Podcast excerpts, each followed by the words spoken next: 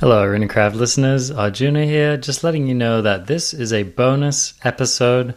This was originally the episode that we recorded to release last week, but then we had the emergency ban announcement and we scrambled to make a more relevant episode. So, some of the information in this podcast is a little bit old, a little bit outdated, but we thought that there was some entertaining stuff in here and a fun rant at the end about, well, we'll let you get there if you're interested in listening to the episode. So let's travel back in time to before Teferi was banned and enjoy.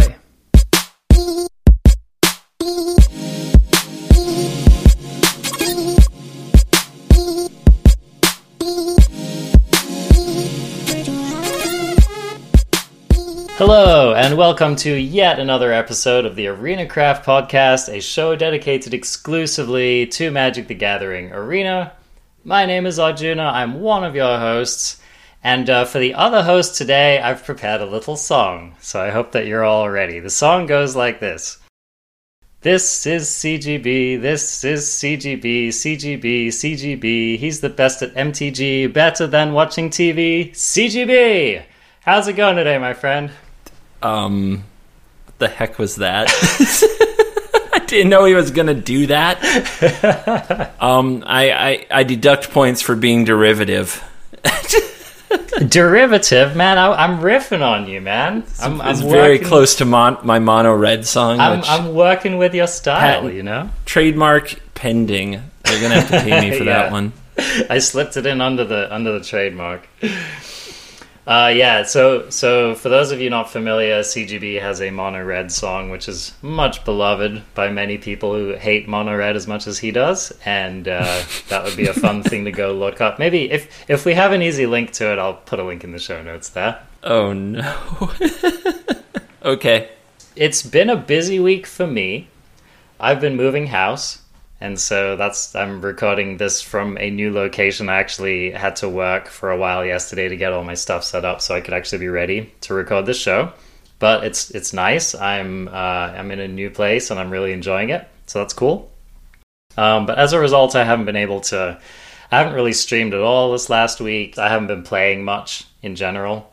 But I have been I have been observing and checking in on a number of different things. There's there's been some cool things happening this last week, so we'll we'll talk about that today. But uh, first, how are you doing, my man?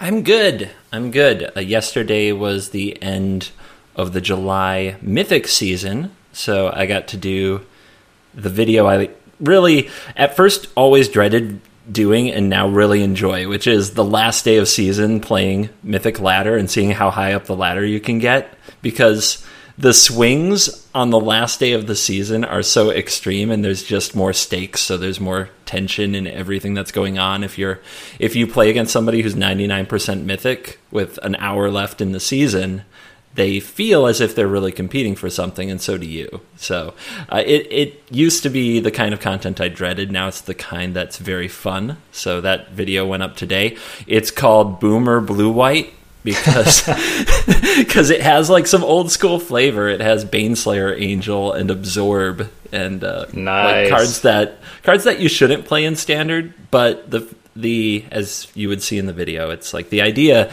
is that everybody's going to play aggro. And if people are playing aggro without good removal spells, Baneslayer Angel is five mana, win the game. You like Baneslayer's terrible against Teferi. It's terrible against Elspeth Conqueror's Death. It's terrible against Brazen Borrower. But if nobody plays those cards, it's five mana win the game. And it was kind of amazing how that went. Well, and it's just nice sometimes to get back to your roots, you know, just like play an older style of deck. And hey, sometimes sometimes you get to see why those decks were so successful in the past. So that's awesome. Well, uh, okay, so this week we have a little bit of a grab bag of topics, but some juicy stuff. We're going to check in on the PT finals. They are happening as we're recording this, and uh, so there's a top eight going on, and we'll look at a couple of deck lists that stand out to us with that.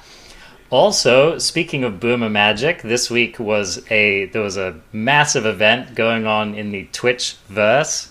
Crokeyz issued a challenge to paper boomers everywhere to come and play versus him.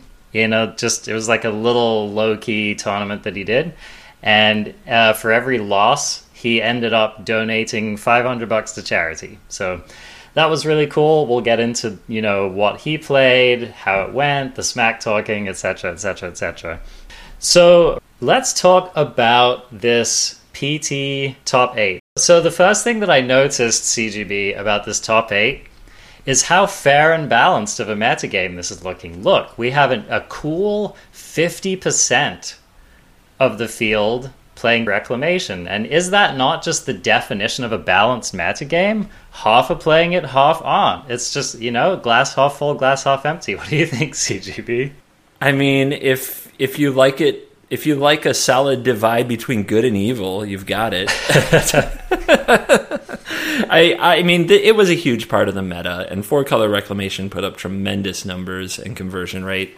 It I don't think it surprised anybody to see that half of the top eight was Temur Rec. I think if you had taken the poll, and I heard some podcasts talking about this, I think people would have said five to some people would have guessed five or six reclamation decks Yeah. in top eight. So Yeah. it could be worse, I guess. But there are a few heroes. Yeah, so one of the things that stands out to me about this top eight is that we have four reclamation lists, and then every other list is different, right?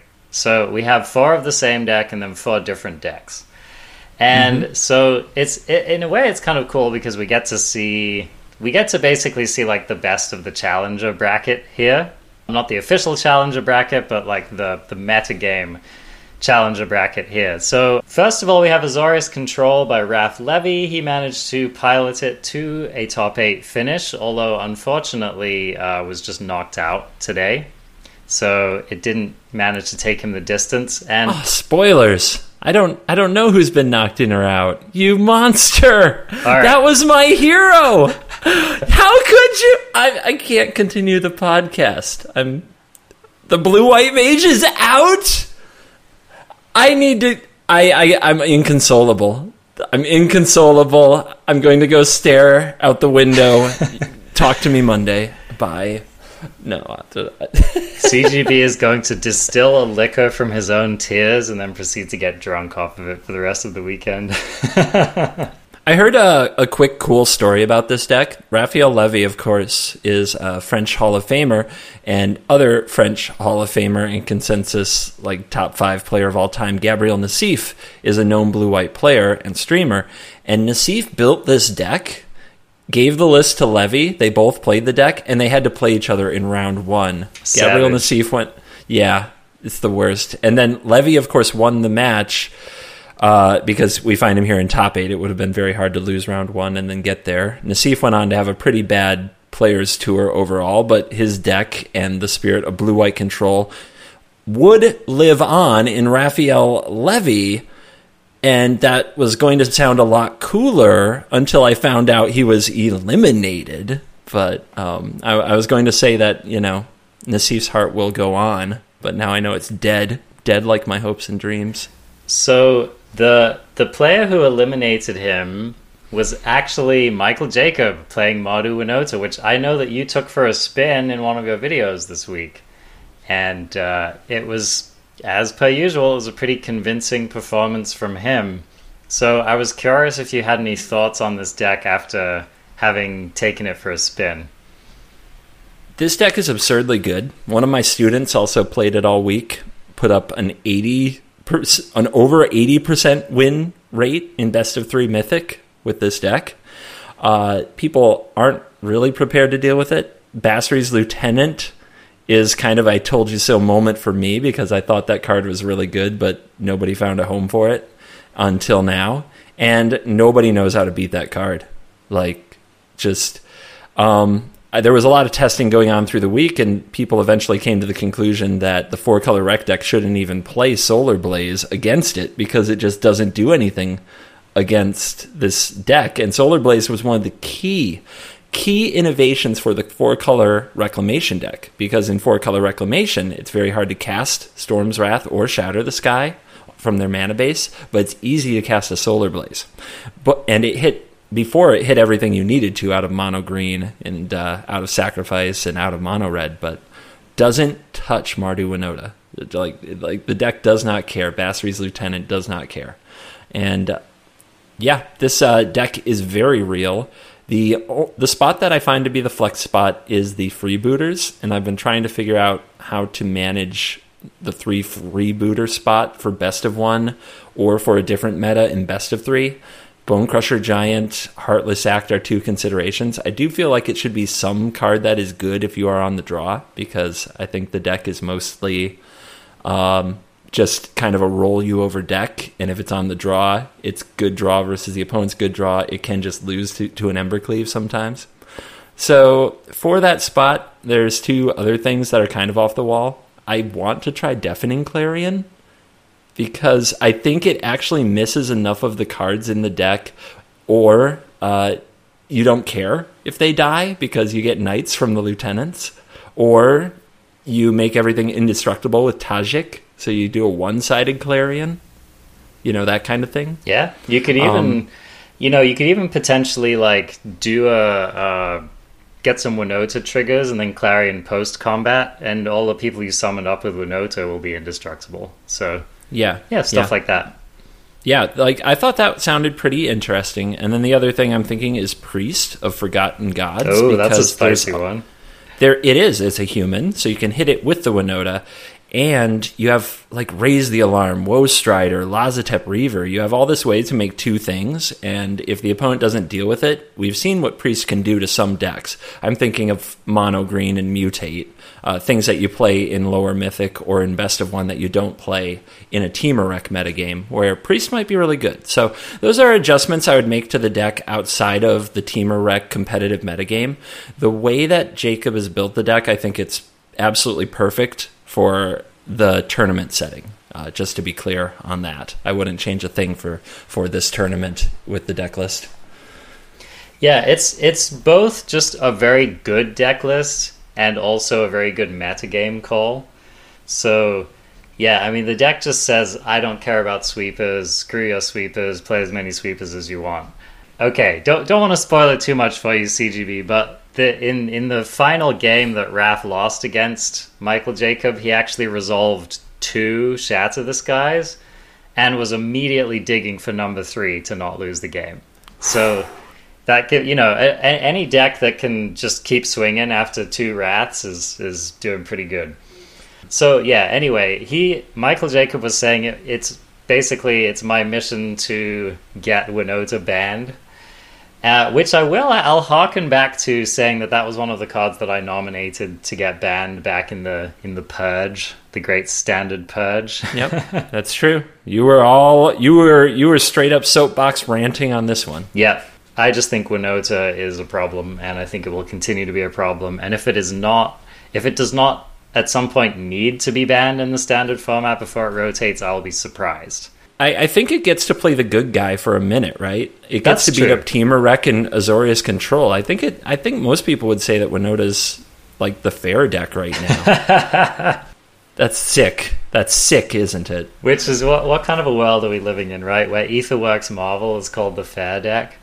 It's the, the funny thing about this is that it's like playing Aetherworks Marvel, except instead of the supporting cast being dorky, useless cards like Woodweaver's Puzzle Knot, they're reasonable cards like Woe Strider. So, anyway, I don't I don't need to continue on my soapbox there, but Winota definitely proving herself to be just an absurdly powerful card that can just close out the game on turn four easily without breaking a sweat. So anyway, we'll we'll have to keep an eye and see if if like Winota archetypes you know, maybe this is just a flash in the pan and Winota is not actually a problem. But um, deck is strong, man. It's very strong, and it's it's possible that in a post rotation world, Winota might actually become an apex predator. Anyway, let's see what else showed up in the top eight here. Jund Sacrifice, piloted by Christopher Larson. Now, it's funny to hear the commentators and the pros discussing this because pretty much everyone agrees that Jund Sacrifice just doesn't or shouldn't have a particularly good matchup in in this tournament setting. And Christopher Larson was basically like middle finger, I'm good at this deck, I'm gonna play it in this tournament, and took it into the top eight. So Have you met Christopher Larson? I, I have not met him, no. I, I, I had to ask because your impression of him was perfect. middle finger what what else did he say? I don't care what you think. Middle finger. I'm taking this deck. No, the the the truth is Christopher Larson, uh, a person I have met. I spent about two weeks with him in Rome and Barcelona. Um, he basically everybody told him not to play Jund Sacrifice in this event that it loses to Temur, including uh, pros like uh, and and coverage guy Corey Baumeister just straight up laughed at him and was like, you know, you're such an idiot. Eh, Chris, Chris, is a stubborn guy, but he's also one of the best Magic players in the world, and. Yeah, uh, he brought this deck anyway. He said it's what I know. I'm playing what I know, and he ran the deck he he is really good with, and he I mean, he high rolled a few a few matchups. If you he watch did. the coverage, oh my yeah. goodness, he he high rolled Kanister uh, Piotr Glogowski in particular. Which, by the way, isn't that just such sweet justice of all people to high roll playing Jund Food when when they're playing Temur? Kanister. That's just so satisfying. yeah, people people who know Kanister's backstory, he just high rolled people playing Jund last year and won a Mythic Championship doing it. Yeah. So the irony. And on the way out the door for a final kick in the butt, uh, Chris gave him gave Kanister the GG. Gave him the BM pre, prematurely. yeah. yes. Gave him the yes. BMGG. And Kanister is known for BM emotes. yeah, he was just doing his best Kanister impression, and let me tell you what, he nailed it. So, uh, a few interesting things looking at this deck. First of all, three, count them, three copies of Solemn Simulacrum in the main deck. That that really stood out to me. I feel like a lot of these lists were like main decking maybe one, and maybe had one in the sideboard. So like this is a statement. What do you like? Is this just to try to get him up to cast his Bolas's Citadel? What do you think is going on here? If it were just about the Citadel, then there's only two Citadels in the deck with a, a third in the sideboard. Um, this is about this is about not falling too far behind to decks that aren't Temur um, Wilderness Reclamation decks are going to build a huge mana advantage, and most of the decks that are competing with them have given up on trying to win from a position of a mana advantage. If you look at Rakdos, if you look at Mono Green Sans Nissa, and if you look at uh, some of these other decks in the top eight, like Blue White, they're not generating a mana advantage. And obviously, he must think his Temur matchup is okay because he played the Citadel this Jund Food deck in the Temur Pro Tour, which is pretty surprising to everybody. But you can tell that he's also saying, I might not always beat Temur. I'm playing a deck that the pros believe is at least in some way not favored against Temur, but I want to beat everybody else. So in matchups against everybody else, he's generating a mana advantage in kind of a way that most other decks that aren't Temur and aren't Bant have given up on. Um, like like if you're not playing Uro and you're not playing Wilderness Reclamation, then you're probably not worried about mana. But uh, Chris is willing to play a few cards for value that give him that advantage and let him have those huge Citadel turns and those huge Korvold turns, and just take this kind of overpower you in action as opposed to uh, also in cards, but mostly in just what you can do with your mana. Yeah, I mean, I don't hate it against Temur either. It's kind of like one of one of the easiest ways to lose to Temur is that they end up having a million mana and you have like three mana or something like that. And so I, I like the idea of at least having some semblance of trying to keep up, being able to maybe double spell in a turn. Um, not not the worst idea there. And it's also like, you know, if it if it gets hit by a scorching dragonfire, that's just not a terrible interaction for you there. You're still up a card, even if it's only a land. So yeah, you I know, mean, yeah, I, you I throw it in the it. oven, you still get the card. Yeah, it's, it's great. It's perfect. Great. Yeah, so yeah, there's a lot to like about that. Um, I noticed he's so in order to make space for those, it looks like he's shaved off to claim the firstborn from his main deck. What do you think about going down claim? In a Temur meta game. Like, is is that a great call? Because on the one hand, it's like, yeah, they don't they don't main deck a lot of creatures, right? So claim could be considered to be somewhat of a dead card against Temur. But on the other hand, like these Temur decks live in fear of having their Uro claimed. So, like, what what do you think about that decision? In terms of Temur being afraid of getting its Uro claimed, it's smart because it's two isn't a number that you're going to have it all the time, but it's enough that they usually have to play around it. And it's important to remember that this tournament is open deckless, so people can see each other's numbers before and during the match whenever they want to. So two claim is enough that you have to respect it, but not enough that it's going that if they are respecting it, you're hindered. Because how many times have you played a Rakdos deck and had like three or four claims in your hand, and your opponent's playing well around it? Yeah. Like, I, I mean, on ladder yesterday, my opponent, I just knew they had three claims from the way that it was going. I literally played a Hydroid Krasis that was an 8 8, then cast Ritual Soot to kill it and said go. and and you yeah, dude. Eventually, I saw these claims come out because they were just using them to give like their Mayhem Devil haste or whatever. But Yeah. like, oh oh, another good play just to flex a little more on this particular player. I was using Nissa and I was animating Fabled Passage. Oh, yep. So, genius yep. move that people. Yep. Genius move. Think So- about it. Think about So it. So yeah, if your whole game plan revolves around claim, then and you draw too many, and your opponent's smart, it's you it, you're in a terrible spot. If it's just a one or a two of, they have to respect it. Yeah. So I think it's really smart because I think the deck is good against aggro anyway, and I think claim is mostly a way to pick on aggro.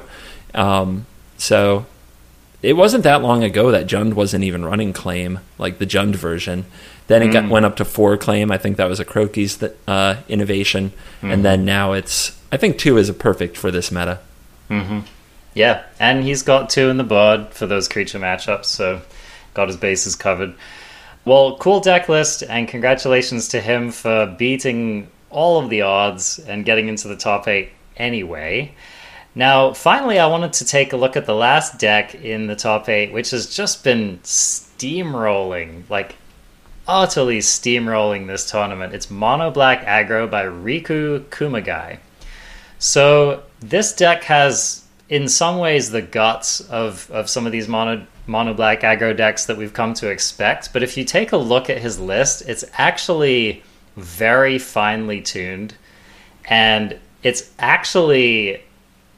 I, I think that this is kind of a metagame masterpiece, to be honest, and especially watching him play the deck is like I don't know. It's it's just it's a it's a work of art. So this guy 100% deserves his top eight finish. And as far as I knew when I last checked in, he was still live in the tournament. So he might be able to take it all away.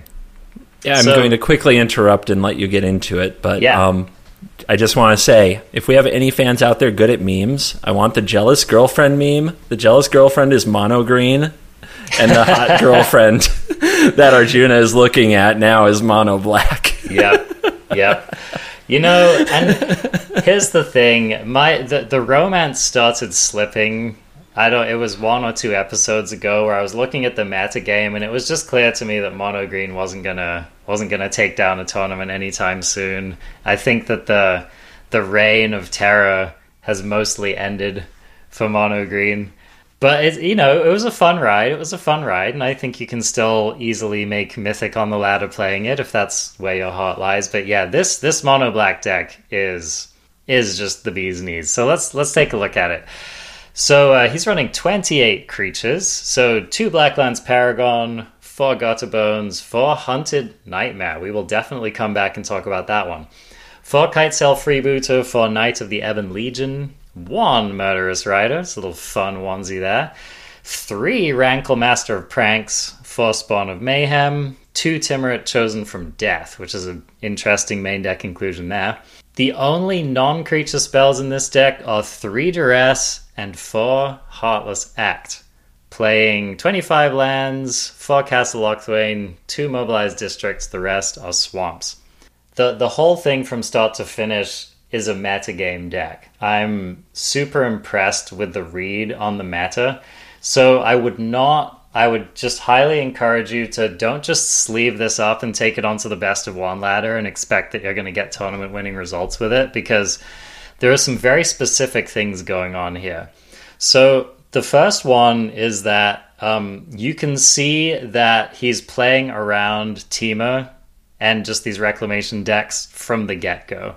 Blacklance Paragon is a nice flash threat that you can get around your opponent's sweeper. The Temur deck likes to play a lot of instant speed, and so if you can play at instant speed as well, so much the better for you.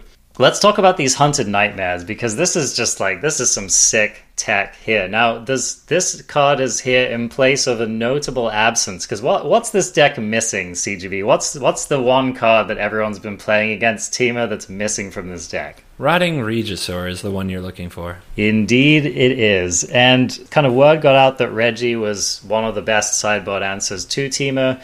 They just frankly weren't running many good answers to it, and it was just coming down early and stealing a lot of games.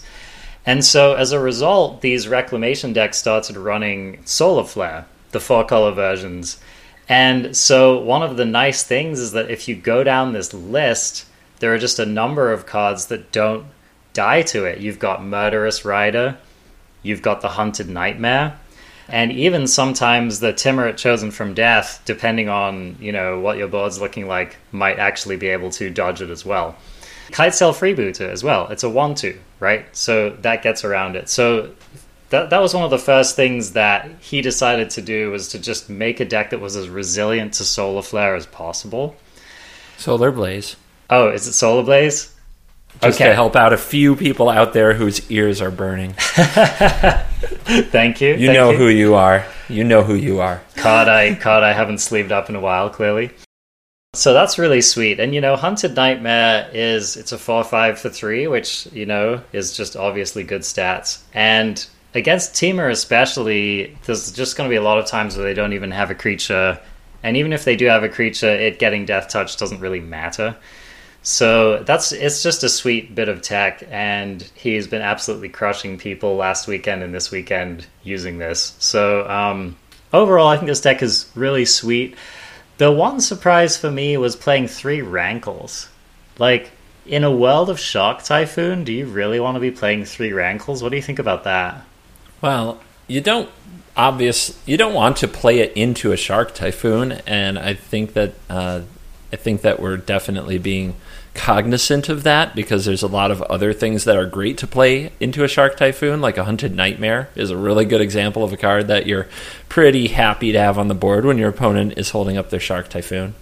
Uh, Duress goes right after the Typhoon. Heartless Act can interact with it at instant speed.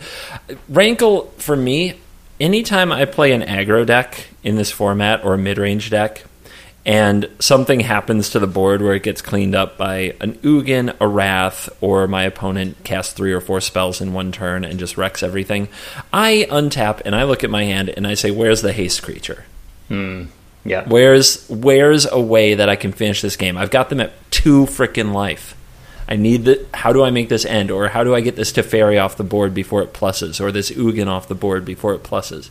And I think that Rankle is a ne- a necessary card for Mono Black. Quite Mm. honestly, I, I it would be one of the last cards I'd consider cutting because it's one of the only good haste threats that you can slam down after your opponent's dealt with the board.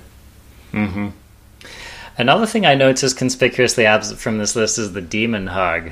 Is that card Yes. getting phased out, or is it just not a good match for this particular deck in this particular meta game? Oh, it's not a good card for a players tour final. Uh, let me so let me let me add to this. When you are playing Magic, a lot of cards are powerful, a lot of cards are flexible, a lot of cards are good, a lot of cards are interesting. What this deck has done really well is it's removed the cards that have a super high ceiling and a really low floor. Yeah. So, um, Rotting Regisaur, super high ceiling. If they can't kill a 7 6, it's going to finish you really fast. Super low floor. If they can remove it and you had to discard a card, you two for one yourself and you spent three mana on something that did nothing but hurt you. Yeah. Horrible No against advan- Brazen Borrower. Yeah, no advantage gained, right? Yeah. Um, Demonic Embrace, the Demon Hug, like you said, is another one of these cards that if your opponent isn't interacting with it in any way, super high ceiling. now your creature flies. Now your creature can't be blocked. Now it gets that damage in, and you can play it again and again from the graveyard. But if your opponent does have instant speed removal interaction that is appropriate for the format, they will find a way to punish you for making that play. And when you are playing Magic on ladder, your opponents aren't out there necessarily thinking how to punish Demonic Embrace. It's not the top of the meta. I don't even know if it's on the top 10 uh, if you look at meta stats on any of the websites. You know what I mean? Yeah. When I design a deck, even a control deck, I'm not thinking of how to make your Demonic Embrace Rotting Regisaur miserable. I'm, I'm usually thinking about Embercleave and wide boards. Yeah. Um, when you play an event on a competitive level, like a player's tour, not only is every player going to be tuned into the format, every player is going to be is going to have either in the main deck or sideboard. They're probably going to have somewhere around uh, four to ten interactive spells made to punish you if you go for the high ceiling play, whatever the, whatever it is, because that's what that's what sideboarding at that level usually involves. Here's a few interactive cards that keep the opponent from making their really high ceiling play. Like that's that's a, that's most of it. So at this level, yeah, you don't want the Regisaur. You don't want the Embrace. Your opponents are going to be good. They're going to be sideboarding well. They're going to be ready for you to go in on these cards. This deck goes up the middle with reliable cards that are hard to punish. Hunted Nightmare sounds like a punishable card. It's not. Who has three? Who has two creatures on the battlefield? And if they do, they're gonna one's gonna die to a Heartless Act, and it's still unblockable because it has menace. You know, Storm's Wrath. Ha. You know, Solar Blaze, Justice Strike. Ha do not care, does not matter. Hunted Nightmare laughs at you. like I said, it's a masterpiece of metagaming, and I also just like how, you know, like we just did a, a deep dive with Rint on the many builds of Mono Green, and what I love about this format is that we've had many builds of Mono Black as well. And Mhm. that's actually that might be a fun one to do before rotation is to just try to find, you know, try to find a top shelf mono black player and just really go through the different permutations because these lists lists can look very very different and it's actually really sweet when you're in a format where even your monocolor aggro deck has a lot of options and a lot of different possible builds that could all be quite viable. So I'll I'll keep my eye out and maybe that's the thing. I mean, heck, maybe you and I could do it, CGB. How's your Japanese? Yeah, Because- Japanese Oh, is we got- so hot. Yeah, we've got one here, but uh, the it was Witch uh, arena screen name Witch, which I, I believe is Kakamai, Mm. Kakami. hmm But uh, yeah, apparently the Japanese are capable of running mono black to amazing results. But uh, Witch was number one on ladder, the first number one of last Mythic season with mono black as well. Yeah, yeah. So, well, keep an eye out for that. That might be a possibility. All right, well, I think that's going to wrap it up for this segment, but we will be looking definitely to see the outcome of this weekend. And I think that that's, you know, it's like the first major tournament we've had in a long time. So we'll be reporting on the results of that in some measure probably next week. All right, well, CGB, I'm really excited to get around to the crown jewel of this episode, and one of the most exciting things that happened for a lot of people in the Magicverse this week, which was Stephen Croak, the one and the only Crokeyz, issued his challenge to Paper Boomers. So CGB did a whole uh, did a whole show about this on stream. Yes, I did. And remind me, I I think that you actually posted that show to your CGB gaming account. Is that right? Yes, it is posted to my second YouTube channel, and it's available on Twitch in the VOD section. Yeah, so if you want to see like the whole setup and the whole discussion around it, you can go and check that out. But CGB, why don't you just give us like a brief overview of how this beef started and how it evolved? Brief, sure. Um, Magic Twitter is full of people who like to rate and berate each other's uh, accomplishments uh, from the many years of playing this game at a high level.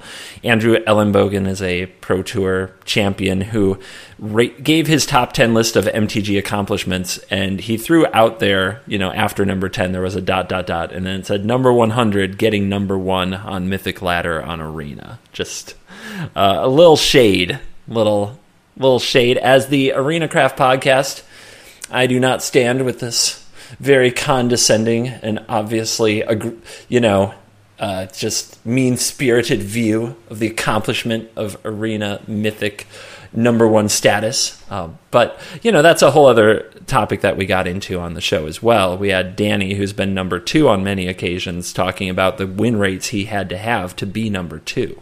Like, this is not a good GP. This is a good month of GPs, you know. So, uh, anyway, that's a whole other subject. The because this is only relevant because people started tagging Crokeyz because the guy has done such a good job with his stream and he's so popular and he builds decks and he's so consistent about chasing and achieving number one mythic status that people immediately think of him when they think of number one mythic. And he responded by saying some really funny stuff, calling Andrew Elenbogen a paper boomer um, which I, is a new term in MTG, but something that apparently arena players can use to refer to people who play Paper Magic and MTGO, MTG Online. So it's kind of um, uh, my one of my guests, Power Dragon, put it awesomely. Like how how many games can have a generational rivalry like this? Very very few. So this is a, a rivalry now uh, between people who played Paper and MTGO and people who grind on Arena.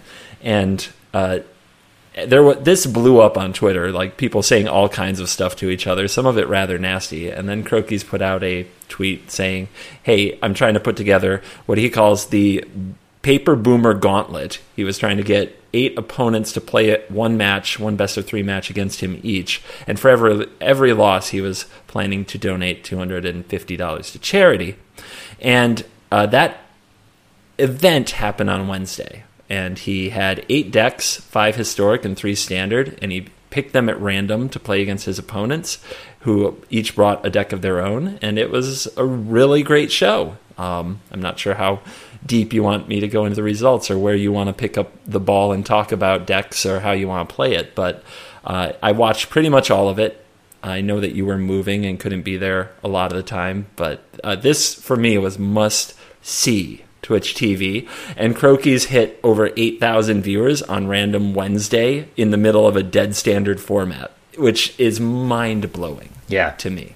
Yeah. So, so for comparison, the Magic Players Tour coverage on Twitch during the same time frame was peaking at about 10k viewers. So, Crokeyz hit basically 80% of a Players Tour in viewership. So this was like the you know the second most important tournament that has happened in a very very long time basically as far as like twitch views are concerned so yeah i mean first of all just just fun right i mean it's just it was a way to stir up some beef and create some drama and create some rivalries and just have a good time and you know Crokeyz if you don't already know his shtick, I mean, he's definitely he spits a lot of game, but at the end of the day, he holds it all very lightly. And uh, I think he did a really excellent job of doing that throughout this whole process. And I'll tell you what, it was not easy.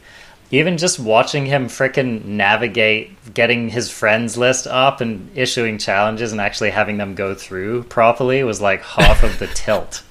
It was hilarious, though because because every he, the guy couldn't lose in this particular setup because any time that his he even tweeted that we will start at 10 uh, CET um, pr- on the you know on the understanding that our that my opponents actually figure out how to work MTG Arena you know you know and and and then sure enough like from the very first match every time they were trying to do a challenge a direct challenge they're like the his opponents didn't know what the heck to do. There was a bug where you, if you issue a direct challenge in tournament best of three, it says to your opponent, "Would you like to play a best of one match?" So every single time the boom, the uh, as as they are called for the event, the paper boomers would reply like, "Why'd you challenge me in best of one?" And he's just like, "Just hurry up and queue up, just hit the button." And anytime there was a technical issue, he's like, it's like, like the whole chat is like freaking boomers don't know how to use technology. And anytime there was an issue for both players it was wizards client ha ha ha small indie development company. Yeah. It was it was it was insanely funny. Yeah so give us a rundown. So th- basically the format of this was that he i think he let the challengers these eight paper boomers decide which format they wanted to play between historic and standard. And then they got to choose a deck and then basically he would he he now is this right where he chose the decks but then his his chat or a random number generator actually chose the matchups that he would play those decks in is that how it went My understanding is that he built the decks and he said chat will decide at random. I have no idea what that process was, but basically the decks were picked at random for each opponent. Yeah. So I think, you know, right there, can you imagine you're playing a tournament? It's an eight round tournament against definitely eight of the best living magic players that exist currently. Mm-hmm. All of Yep. these people could be considered like, you know, top 20, top 50 magic players of all time. And they all get to pick one deck and practice that deck. And meanwhile, your deck for each of those matchups is going to be a different deck and it's going to be selected at random on the day of the event. So, I mean, the cards were definitely stacked against our man Crokeyz here, like at pretty much every step of the process. Yep. So, what what did his record end up being? Crokeyz ended up finishing with a four and four record, uh, and it was a rocky road. I I'm giving myself a lot of credit. If you watch my preview show, I made predictions. I was as close to perfect as you can get without being perfect. I had one match flip flopped. Like if I had picked Majors to lose and Calcano to win, I would have I, my predictions would have been perfect. And I did that without knowing the deck lists that were getting played. I was very proud of myself. But um, Good job. Yeah, Thank you. I feel like I know a lot about pro magic and a lot about Crokeyz. I was perfectly designed for this this one job that I have, this one task. But uh, it like it was definitely a very trying day for him. He he really put it out there, and we speculated in my pre-show: did, does Crokeyz have something to prove? He wants to be considered one of the best players. He's a competitive player. That's his not just his brand. That is him. He is a competitor, and he said, you know, he said out loud that when he was at Mythic Invitational. Mythic Mythic Championship 3, I believe it was last year or it might have been a later one. It might have been six. I'm not sure of the number. But he was at a Mythic Championship last year by invite from Wizards, and he put up a one and four finish, which Kai Budde, one of the best players of all time, tweeted about to kind of rib him for the paper boomer thing. But Crokeyz said like he wasn't ready for that. He wasn't ready at the time, and he thinks this is a true test, and he wanted a true test, and he got one. Like this was insanely hard. He spoke about it many times while playing it. Like this is pressure, like he was completely unfamiliar with. Mm-hmm. There were two things that went very badly for him. On one occasion, he had a Dovin's veto, and his opponent wanted to play Nissa, and he had a fabled passage in an island, and he fetched a forest. Was it just a misclick? He he. It wasn't a misclick. He just. It was one of those things. Like I've been there. Your brain farts, and you think, "Well, I want a Oh. forest because a, fo- a forest is better with Nissa or whatever." But he meant to cast the veto. Yeah. and it just he fetched the one land that couldn't cast the veto. You know that, Ugh, and and savage. it was just devastating. Cost him the game. It was a total landslide from there It cost against him the one of the best right? players in the world. Yeah, Yeah. yeah, it was game three. The other thing that happened is he timed out thinking about how to attack the Field of the Dead deck with the mono white deck. Yes. And he got- Arjuna move. Arjuna move right there. yeah, but he got the attack off, but his opponent cast Settle, and because he had timed out, he didn't get to fetch the lands. Oh, he didn't get the lands. That's right. Which, by the way, that's so savage the way that that lines up. Like, it just. I I I think that the timeout structure on Arena, especially in like more competitive settings, is just not quite tuned. Like, I think that the way it's designed works fine for just regular ladder play, but I think like in a custom game or in a, in a tournament game, having the regular timeout thing during matches where there's clearly you're you're going to cook through a lot of the game and then you're going to have one turn which is going to decide the whole game or the whole match and you really do want to just be able to like take like 2 minutes and think about it, right? So eh, that that's that has always bothered me just as as someone who is used to like magic online or playing paper magic where if it's a really pivotal moment in the match, you can be like, "Look, I'm sorry, but I'm going to take like a full couple of minutes to just think this one through because it's it's really important." So I I really feel for Crokeyz there, and that that particular like your timer runs out, it passes you to combat, you attack, and then the game just doesn't give you the even just the time to like pick out the lands you obviously would have gotten out of your deck from Settle Wreckage. So I I think that that's not his fault basically. Well, I, it doesn't like this. The game was over when the settle was cast. That's so true. It was That's in this true. case, it was irrelevant to the outcome. It was just the feels bad of it and the mental drain that you could see. You know, Yeah. you could just see the the, the kind of what. Ugh. Yeah, it's so hard. But on the other hand, there was a happy ending because when Seth Manfield uh, and Crokeyz battled in the last match of the day, and Crokeyz got the win over a world champion MPL member and one of the best players in the world, Seth Manfield, um, and finished four and four. You could just see the relief and the this like he he felt he felt like he he held his own. He didn't need to win every match. He he needed to feel like he could hold his own, and that may not be totally true with exactly one exception here. He did face Andrew Elenbogen, the tweet that started it all, and he ended up facing him in a Jund food mirror. Whoa, dude. I believe Elenbogen was on the 75 from Larson that is in the Players Tour finals. And Crokeyz does not believe in Solemn Simulacrum. he does not believe in Sad Robot. He was sending trash talk about what is, how is your four mana 2 2 lining up in this matchup, you know, like making fun of him. Yeah. And uh, Crokeyz lost game one, and you could just see in his eyes, like, this got real. This just got real. But he came back, he took the next two, and you, like, chat was, chat and Crokeyz, everybody was enthusiastic that the big bad uh, of this particular event, the paper boomer with the biggest of mouths on Twitter, Andrew Elenbogen, was defeated. I mean, not only would it have been humiliating from the outset to lose to Elenbogen, but losing in the Jund Mirror would have been particularly particularly difficult because you know Crokeyz is definitely a, a sacrifice player, especially as of late, and definitely an expert Jund pilot. So I think that that would have really stung him. So do you wanna do you wanna just talk through some of the deck lists here, and also I think it's an interesting pivot for us to talk about historic, you know, because it was what five out of the eight matches were played in the historic format.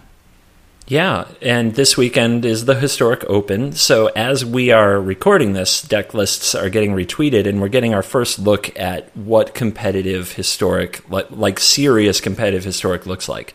There have been some tournaments uh, held by MTG Arena Zone and held on MTG Melee, but for the most part, the world at large hasn't had to think about histor- about historic from a competitive standpoint until now. So it's a really interesting time to look at the format. And uh, let's see if I can grab the right decks here to put on screen. It's always interesting to see what Crokeyz comes up with because the guy has pretty much came into Magic from outside Magic and has become a respected mind in deck building because of his approach to metagames.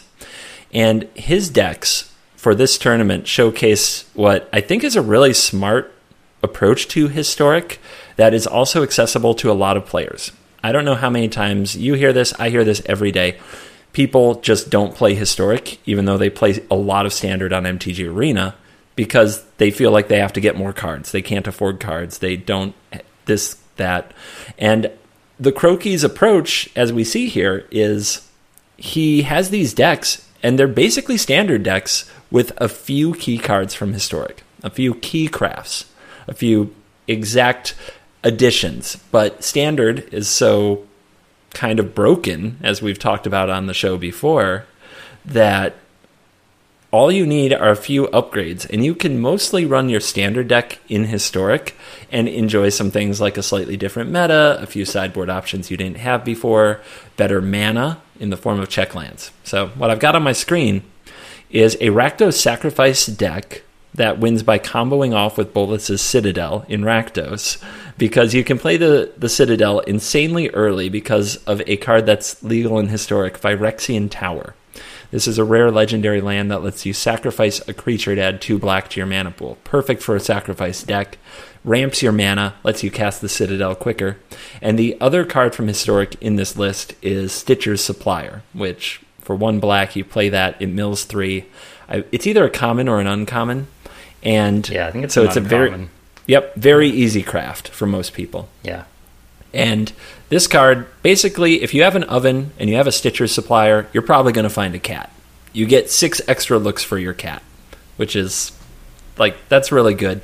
And with Citadel, it's a way to flip your top card if you hit a land and you have already played a land and your citadeling would be at an end. Sacrificing your supplier gets you more looks. So just minor upgrades on a on an existing good theme that can help players who may already be playing Rakdos Sacrifice get into historic. What do you think?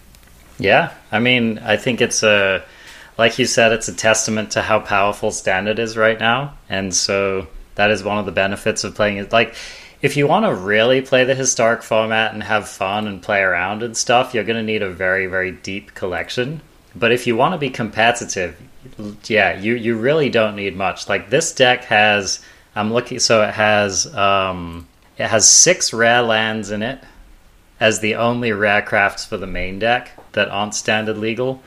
And then there's three mythics in the form of Phyrexian Obliterator, which, you know, you don't even need to run those necessarily in your board if you don't if you don't feel like crafting them. So deck's strong. What, like what can you say? Like this deck is able to be like a top 10 on the ladder deck. So 100% think it's a great choice and Crokeyz has proved it. Yeah, it's so strong he ran almost the same deck except with a little bit of green for Trail of Crumbs and Gilded Goose and called it a new deck. It is now Jund. It's almost exactly the same deck. And again, it's like it's mostly just the the lands. So okay, so historic is definitely the the sets that have rotated out of it are about it's like about as many sets have rotated out as are in standard at the moment. So the the card pool is kind of like roughly analogous in size difference, but because the recent sets are so powerful, you can kind of get away with it. And so I think this is actually a great time to be playing historic if you want to play it competitively because give it a year or two and it's just like the difference between a new player's card pool and an existing player's card pool is only going to widen and the number of sets in the format are only going to widen. And so I, it's kind of, it's like it's kind of like get in now. If you want to play the format, now is a really good time to get into it.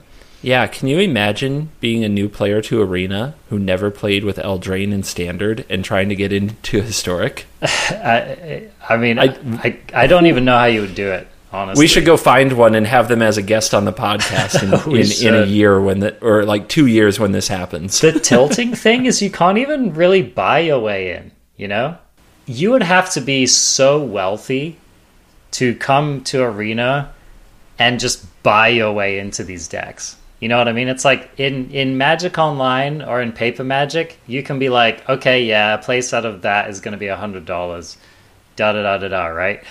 But like on Arena, you can't just buy an expensive card. It's like your only options are to crack packs, basically. So that I don't know. I, that- that's a whole conversation we could go into. But but Paulo Vitor Damo da Rosa just made a tweet basically saying, "I want to play historic. How do I buy the cards?" Paper boomer alert. well, Paper Boomer alert, but also World Champion alert wants to play your format and is not finding an easy way to do it. I mean, that should be a heads up to Wizards of the Coast. When the best player in the world right now wants to get into the format and is like, hmm, I'm noticing a significant barrier to my getting into the format. Something's wrong there. I yeah, that's that's honestly like a client issue. The economy is also a symptom of it too. It- Yeah. it's yeah, it's it's a product. Magic Arena as a product has flaws. That's probably a whole show, to be honest. Yeah, yeah. So okay, so let's look at some of the other deck lists that you pulled up here because yeah, the Rakdos and the Jund Sacrifice lists from Historic were just very, very, very close to the standard lists. Um, but let's look at this mono white Historic deck that you've got lined up for us that Crokeyz played. Yeah, this has uh, Dauntless Bodyguard, Giant Killer, Isamaru, Hound of Kanda, which is a jumpstart inclusion, one white for a 2 2 doggo. The end. Sweet. Let, let me just stop you there for a moment. I love this card design so much.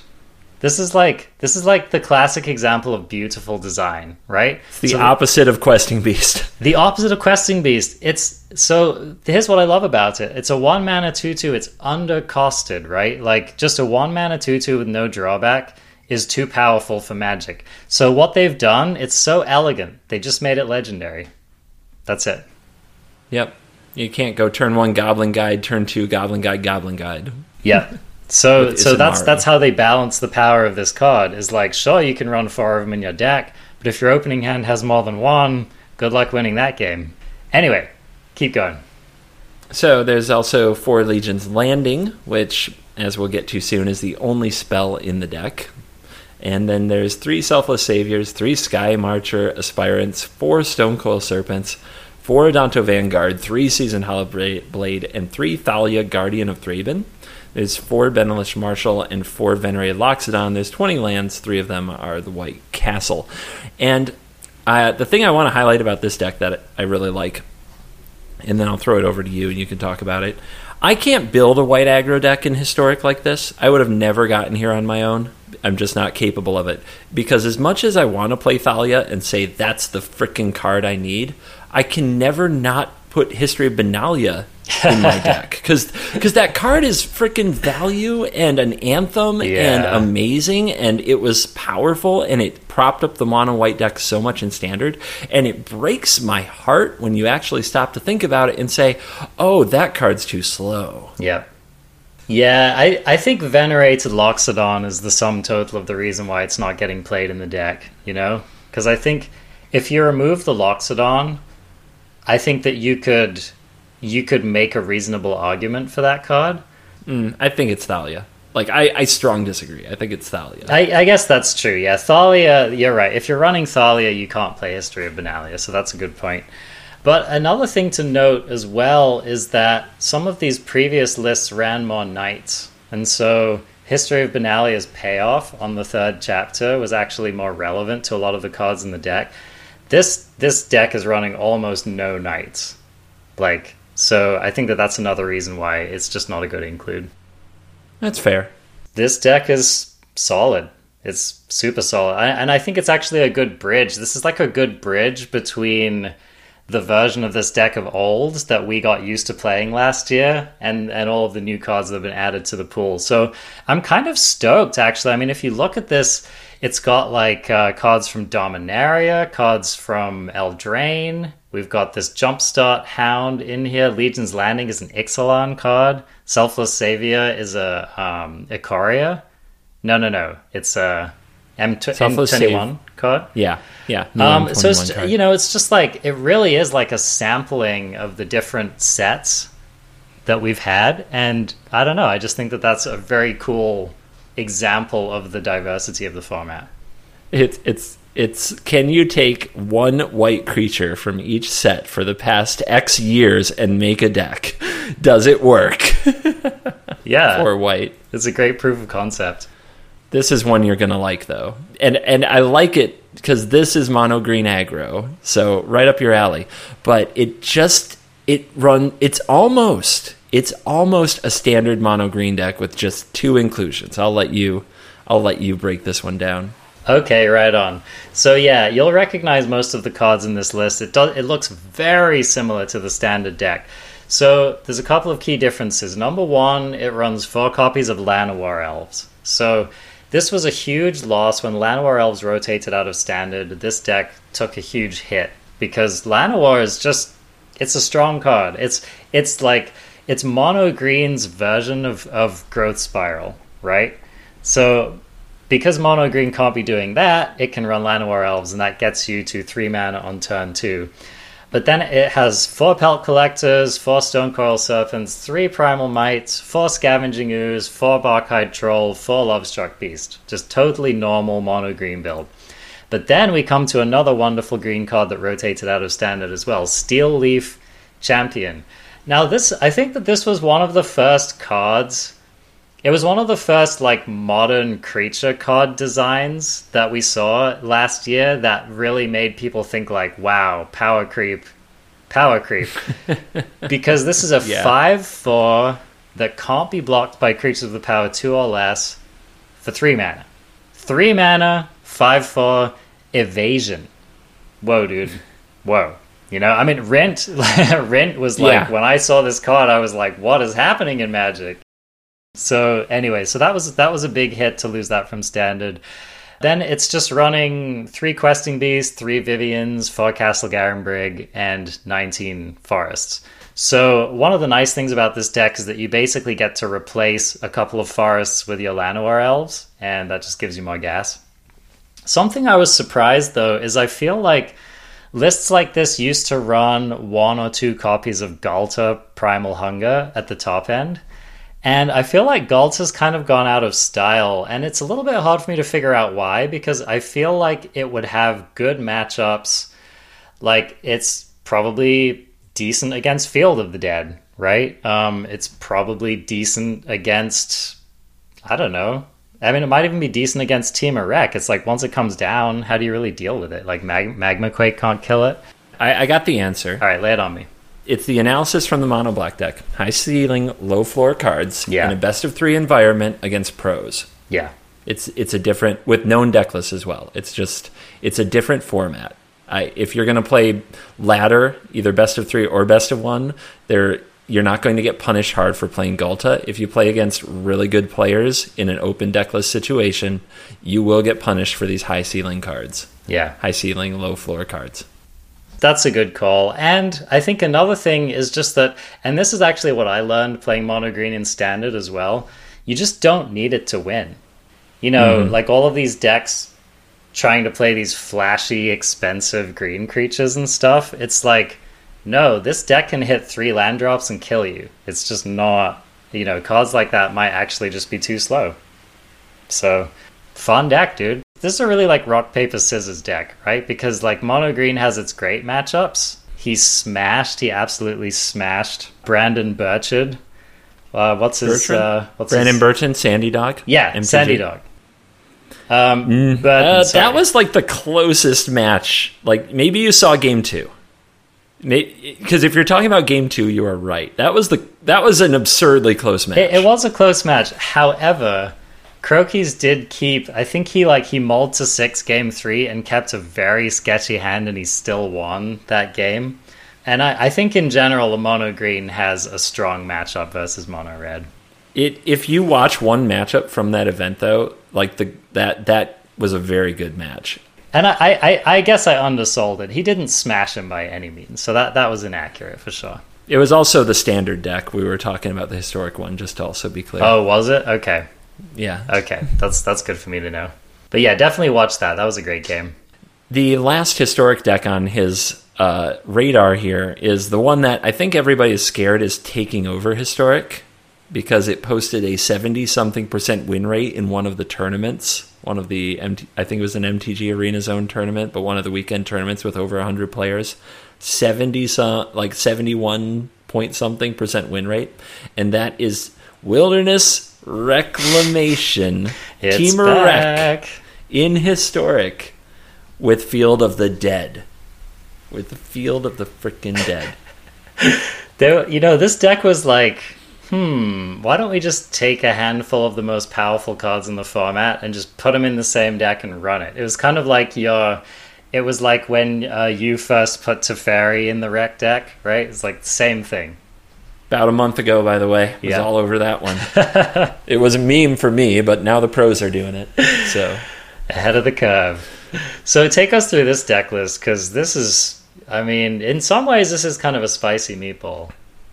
I wish I had the stats right here because I think he did 32 land. I'd have to do the math to make sure. But Yeah. just just if I told you that we're going to play Magic the Gathering, if I told somebody from 1990, say 6, that we were going to play Magic the Gathering and run 32 land in historic, not in like legacy. There's like a 40 some land deck in Right. legacy that's known, but Right. like th- this is still not this is still weird to me and it's becoming so common i'm i have now this week like in the last seven days i've played two decks on my youtube channel with 30 lands in them in in 60 card decks two different decks And I don't think it's going away because uh, in one of the videos I got mana screwed running that 30 land deck.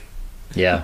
anyway, uh, this has I think 32 lands, all the the 28 lands you'd expect in Temur Rec plus four Field of the Dead, and then you use the historicness of the format for the variety in the mana base, so that you can run temples and check lands like Rootbound Crag and Sulfur Falls, and shock lands like Stomping Ground and Steam Vents, along with the Triomes, along with a Blast Zone, along with Fabled Passage. It's kind of amazing to me. You are not running any bad lands. You are running this amazing diversity of 32 lands so that your Field of the Dead makes zombies. None of them suck. Yeah. None of them are like a bad gain one life or just a guild gate. You know what I mean? Yeah. Well, that's the thing. It's like we have enough playable lands now, especially for like a, a mid-rangey deck like this uh, in the format. That yeah, you can easily feed a Field of the Dead on a three-color mana base. You know, which is kind of Yeah. like unheard of. It's like in the past, these decks usually had to be four or five colors to really get that diversity of lands and, and properly take advantage. But this deck is just so powerful, it's like, nah, I'll just run three colors, it's fine.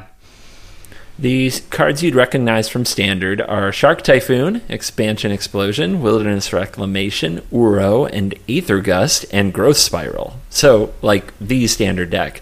The historic additions, besides Field of the Dead, which, by the way, could have been in Standard right now, was meant to be in, in Standard right now. The only reason it's in Historic and not Standard is because it was banned.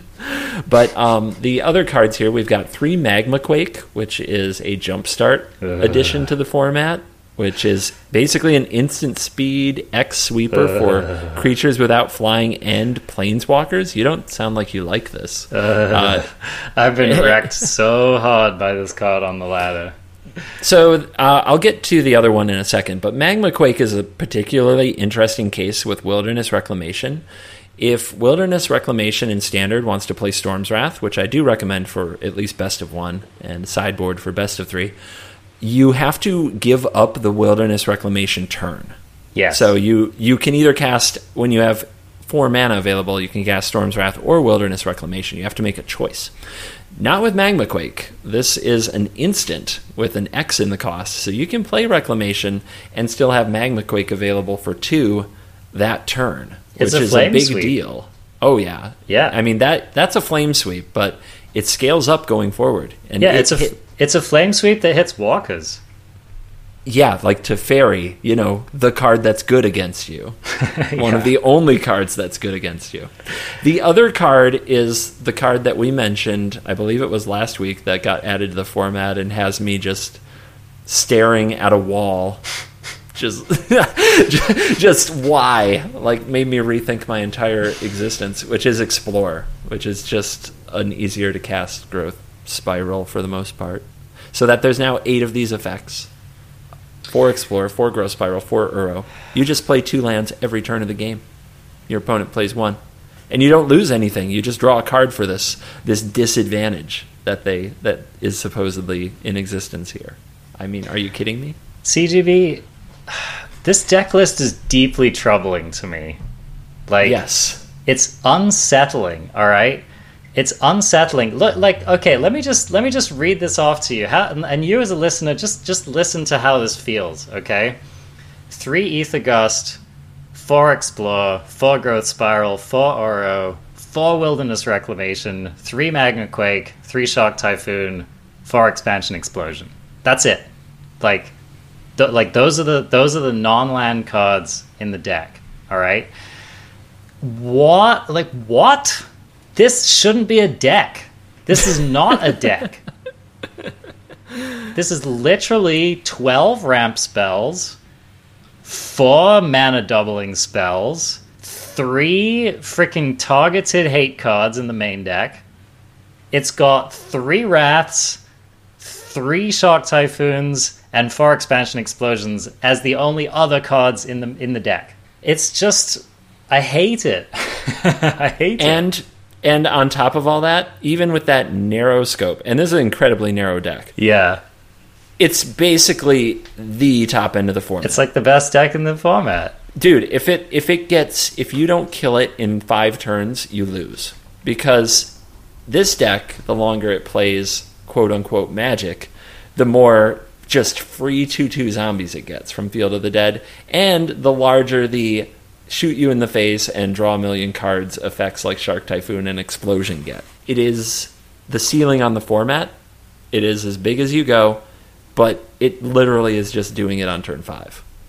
It's so messed up, man. Because you know what bothers me about this, and I'm not going to hop on this too much, but this deck shouldn't. It should be a meme. You shouldn't be able to do this in Magic because in the past, okay, A of all, running cards like Aether Gust in the main shouldn't be normal. And then B of all, your ramp spells shouldn't be drawing you into more gas. And then C of all, your ramp spells shouldn't be coming back from the graveyard to win the game.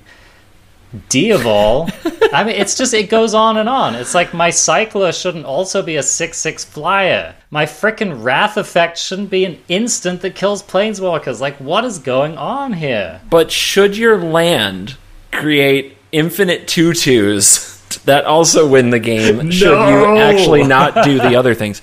Did I mention they're uncounterable? Oh my gosh. So what you're what you're harping on is the reason that people have just this reaction of I threw up in my mouth a little at this deck, Yeah. which is none of all of these effects should be a significant cost. There should be a downside, right? But when you have explore and grow spiral, like getting to play multiple lands a turn, getting to ramp unquote, should have a downside. There's no downside to grow spiral or explore. You get a new card. There's no downside to Uro. You get the downside is someday you get a six six threat that ends the game and makes sure that you never lose to aggro ever. That's the downside. Uh, Aether Gust should have a downside, but in the meta, certain colors are so imbalanced that it just doesn't. The only card here with a downside is Magmaquake, and that downside is that it doesn't hit flyers. So that's just about the only thing you can exploit. The main deck that people have turned to, as this has become the deck in Historic, pushing out even the busted Goblin deck that appeared, the main deck that people are turning to is Mono Blue. Yeah. Mono Blue, I infinite that. counter spells and flyers. Yep. And thank God. I mean, really, thank God that this. Thank, thank God for Mono Blue. People hate that deck too. that deck is that deck exists on the foundation that everything it gets to do is cheap, and the opponent never gets to play anything interesting. Like that, that's not the good guy. I know. I've been the bad guy a long time playing decks like that. People hate them. But that's it. You know, it's like when I look at this deck, I'm like, if I don't not draw against this deck, I lose. That's that's just how I read this. If every card in my deck lines up perfectly, I have a chance. But if anything goes wrong against this deck, you lose. I, I mean, I was one of the first people who, like, when I saw Field of the Dead unbanned in Historic, I was like, what? What is the upside? Yeah. What is the upside? is somebody out there just celebrating this this card that's like free tutus until the end of the game? It's it's so weird. I mean, this card's freaking banned in Pioneer. You know what I mean? Yeah, yeah.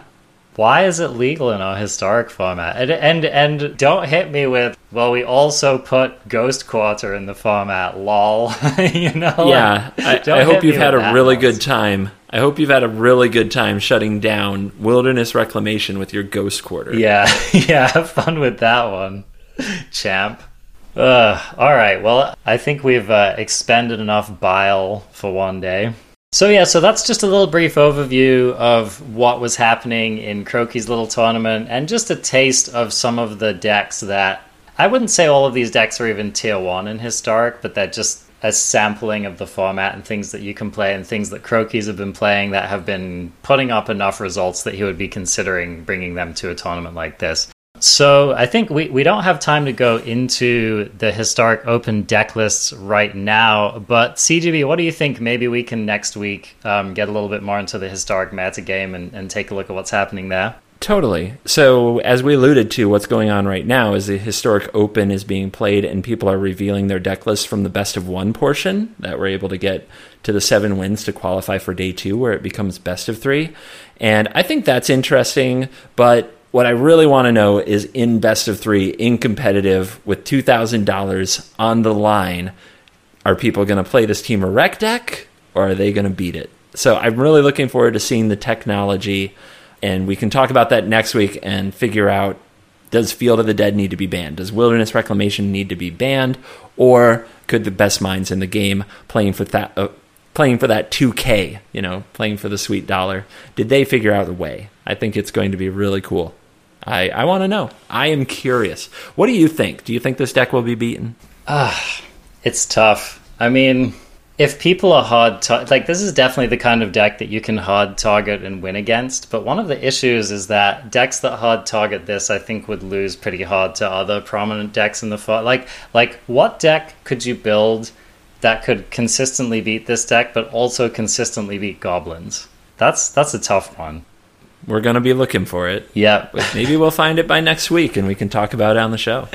So yeah, my money's riding on this deck for the moment, but I mean, who knows? A while back, Crokeyz himself was saying that Field of the Dead was a bit too slow. Maybe that was just before, you know, the Hive Mind slash he slash Danny T Law slash other people discovered this particular build. So perhaps he might rescind his statement.